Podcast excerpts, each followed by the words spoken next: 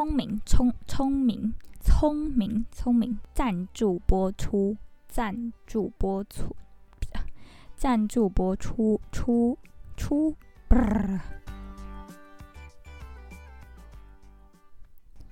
本节目由心理知识库赞助播出。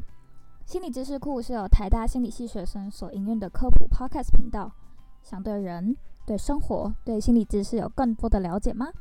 那就订阅频道，准时收听我们的节目吧。嗨，欢迎回来心理知识库，我是今天的主持人 Ruby。在进入今天的主题之前呢，我想先邀请大家玩一个小游戏。现在啊，在心中想一位与你最密切接触的人。不管是你的家人、爱人、敌人都好，把他的英文名字、电话、生日写下来。好了吗？这时，哦哦，超尴尬！你发现你写不出任何有关那个人的资讯。但我想你一定会为自己辩解，这些资讯都可以在他的脸书上找到，根本不用记。那今天呢，我就来跟大家聊聊记忆。在人与人互动中扮演的重要角色，以及网际网络的出现会如何影响你的心智运作。当人在无法储存那么多讯息的时候，我们倾向把记忆资讯的责任分摊给其他人。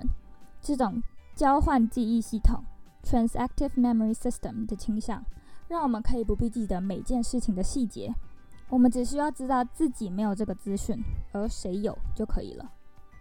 当遇到问题的时候呢，我们便可以依循着谁谁谁记得我要的资讯的脉络，去找负责记得这些事情的人即可。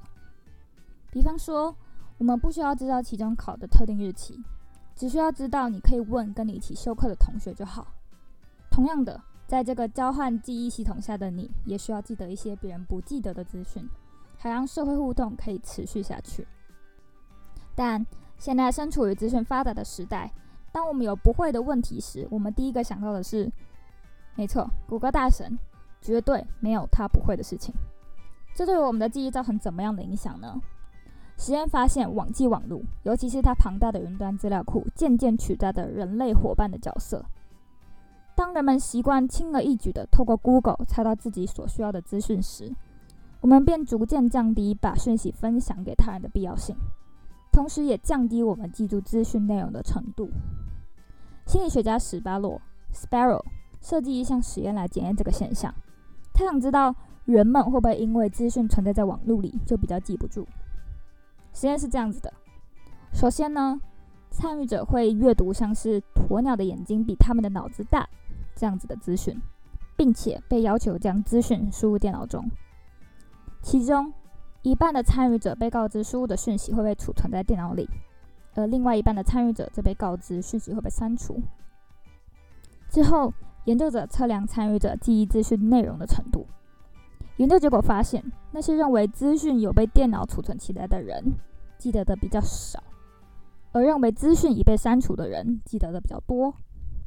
另一个相类似的实验显示，人们会记得在哪里去找这些内容，而比较。不记得资讯内容的本身，这个现象呢，被史巴洛称为“谷歌效应 ”（Google Effect）。意思是说，越容易从网络上搜寻到的资讯，我们就越不容易记得。这似乎也说明了，我们把网际网络中资讯的内容视为我们记忆的延伸。更令人诧异的事情还在后头。哈佛大学的研究显示，使用 Google 让我们对自我认知能力的评价增加。这边的认知能力就是记忆能力。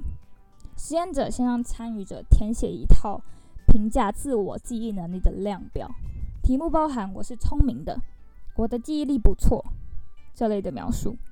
之后呢，请参与者回答一些问题。其中一半参与者在回答问题时可以用网络找答案，另一半的人不行。之后，实验者请参与者再次填写先前的记忆自评量表。实验发现，那些可以用网际网络找答案的人，对自己认知能力的评价明显增加。这个增加呢，不是来自于答对题目比较多，而是这些参与者在使用 Google 之后，让他们产生“网际网络是我的认知能力的一部分”的错觉。也就是说，他们相信这些答案是靠自己，而非 Google 产生的假象。那你说 Google 让我们变笨了吗？其实不尽然哦。虽然我们记忆资讯内容的能力变差，但是有人认为这种记忆模式的改变，让我们可以不用花很多力气在记得无关紧要的事物，而将更多的力气放在创造力这种需要更需要人脑的事情上。好了，今天就是我们心理知识库小知识的内容，你记得多少了呢？还是你只记得下次要找 Google 上映的时候，可以来重新听这集 Podcast 呢？我是主持人 Ruby，我们下次见喽，拜拜。